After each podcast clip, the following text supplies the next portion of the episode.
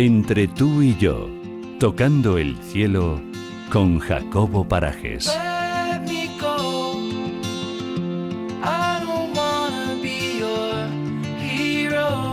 Muy buenas tardes, es un placer para mí dar la bienvenida a Jacobo Parajes. ¿Cómo estás, Jacobo? Hola Paula, buenas tardes. Muy bien, ¿y tú? Muy bien, comprometida, ante todo comprometida con, con la causa y la sección Sonríes porque vienes a hablarnos Sí. de- del compromiso y su importancia, ¿verdad? Vengo a hablar del compromiso. Yo creo que de- es casi lo más importante para el logro de objetivos y de sueños, el compromiso. Vale, Creo- sabiendo que supone un esfuerzo, imagino, ¿no? Absolutamente, no hay premio, no hay un premio grande sin esfuerzo detrás de ese premio. Si conseguimos las Eso cosas de una forma fácil y rápida, van a ser descafeinadas. Sí, es verdad. Y yo creo que en el camino al logro de objetivos el compromiso es, para mí, está en, en un- es, es uno de los más importantes. El compromiso es la voluntad de dar tu tiempo, es la voluntad de dar tu energía en algo en lo que tú crees. Es importante que lo creas tú y que no hagas cosas solamente para satisfacción de otras personas, ¿no? El compromiso es una promesa, es una decisión de conseguir un objetivo, pero sobre todo el compromiso, ¿sabes dónde empieza? ¿Dónde? en uno mismo. El compromiso empieza en ti. Si tú no eres capaz de comprometer- comprometerte contigo mismo sobre algo, difícilmente te vas a comprometer con los demás. Y déjame decir una cosa. Existe una enorme diferencia entre intentar conseguir retos y sueños en tu vida si, si hay o no hay compromiso detrás con otras personas. El compromiso con otras personas multiplica por mil el sentido de lo que haces en tu vida. Mm. Me Qué encanta hablar qué- de esto. Qué interesante es esto que acabas de decir. ¿eh? Es que a mí me vienen así 100 ideas a la cabeza según te estoy escuchando.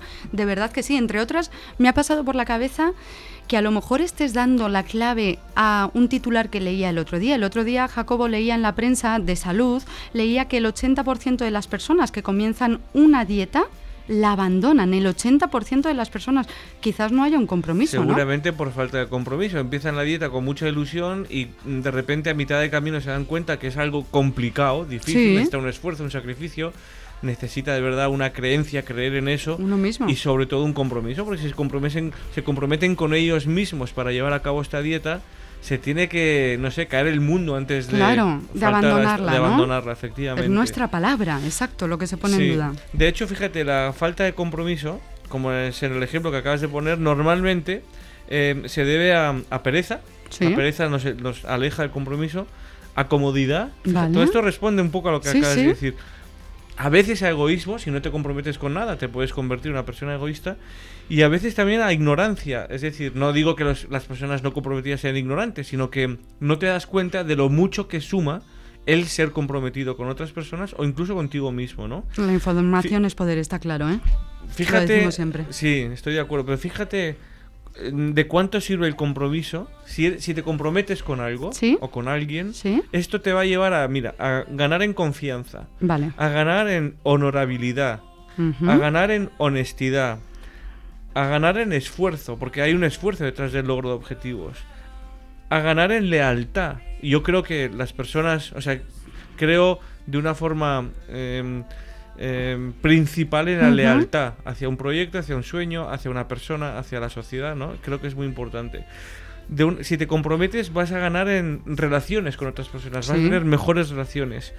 Y mm, además vas a entender lo que hay detrás de asumir responsabilidades, porque el compromiso siempre conlleva una responsabilidad. Si solo Absolutamente. fuera por todo esto, ¿eh? Ya, Mira ya- lo que hay ya son motivos de, de sobra, ¿no? Exactamente, sí. Ganar todo eso, además, eh, desde el punto de vista de uno mismo, de lo que es uno mismo, es lo que tú decías, ¿no? Y de cómo nos entendemos a nosotros mismos y nos definimos, pero también ya que prestamos tanto, tanta atención a cómo nos ven los demás, bueno, pues en todo eso también vamos a ganar, ¿para qué engañarnos? Siempre va- vamos a ganar en todo eso, eh, eh, seguro, seguro. ¿Qué más cosas, Jacobo? Mira, cuando las personas ven eh, que progresan dentro de la sociedad, de una familia, de un equipo, esto he llevado al mundo de los equipos de trabajo. Vale. Cuando las personas ven que progresan en el equipo de trabajo y que su esfuerzo va mejorando porque es en sintonía con los demás, adquieren un nivel de compromiso, fíjate si es importante, que permite que los resultados, re- resultados se multiplican, que Ah, sean no más ¿eh? extraordinarios. Es decir, detrás del compromiso siempre existe una mejora de resultados. Claro, claro.